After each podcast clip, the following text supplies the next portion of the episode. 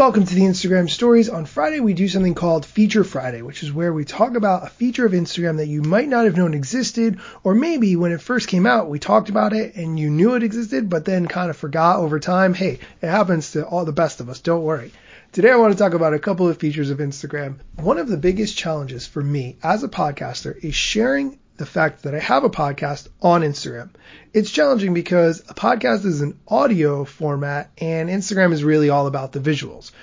If you don't have the swipe up link because you don't have 10,000 followers, you can't direct people from your stories to your podcast or anywhere else. But there is a workaround for this and it is one of my favorites.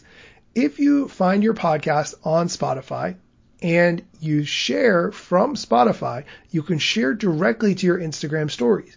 When the viewer sees your Instagram story in the top left corner, there'll be a little button that says play on Spotify and they can go directly to your podcast or your song or whatever it is that you're promoting as long as it's on Spotify.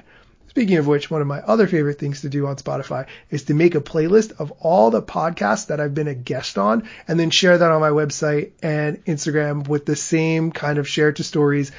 Absolutely one of my favorite features. Let's talk about another one.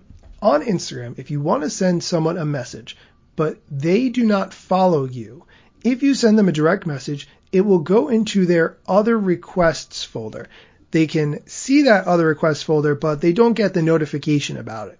However, if that person follows you, even if you don't follow them back, when you send them a message, it will either go into their primary or general folder, depending on which one they have set you as. So this is a great opportunity to reach out to the people who have followed you and know that if you send them a direct message, they will definitely get a notification and they will definitely get it. This is a really important thing to keep in mind as you reach out to your followers and build those relationships with them.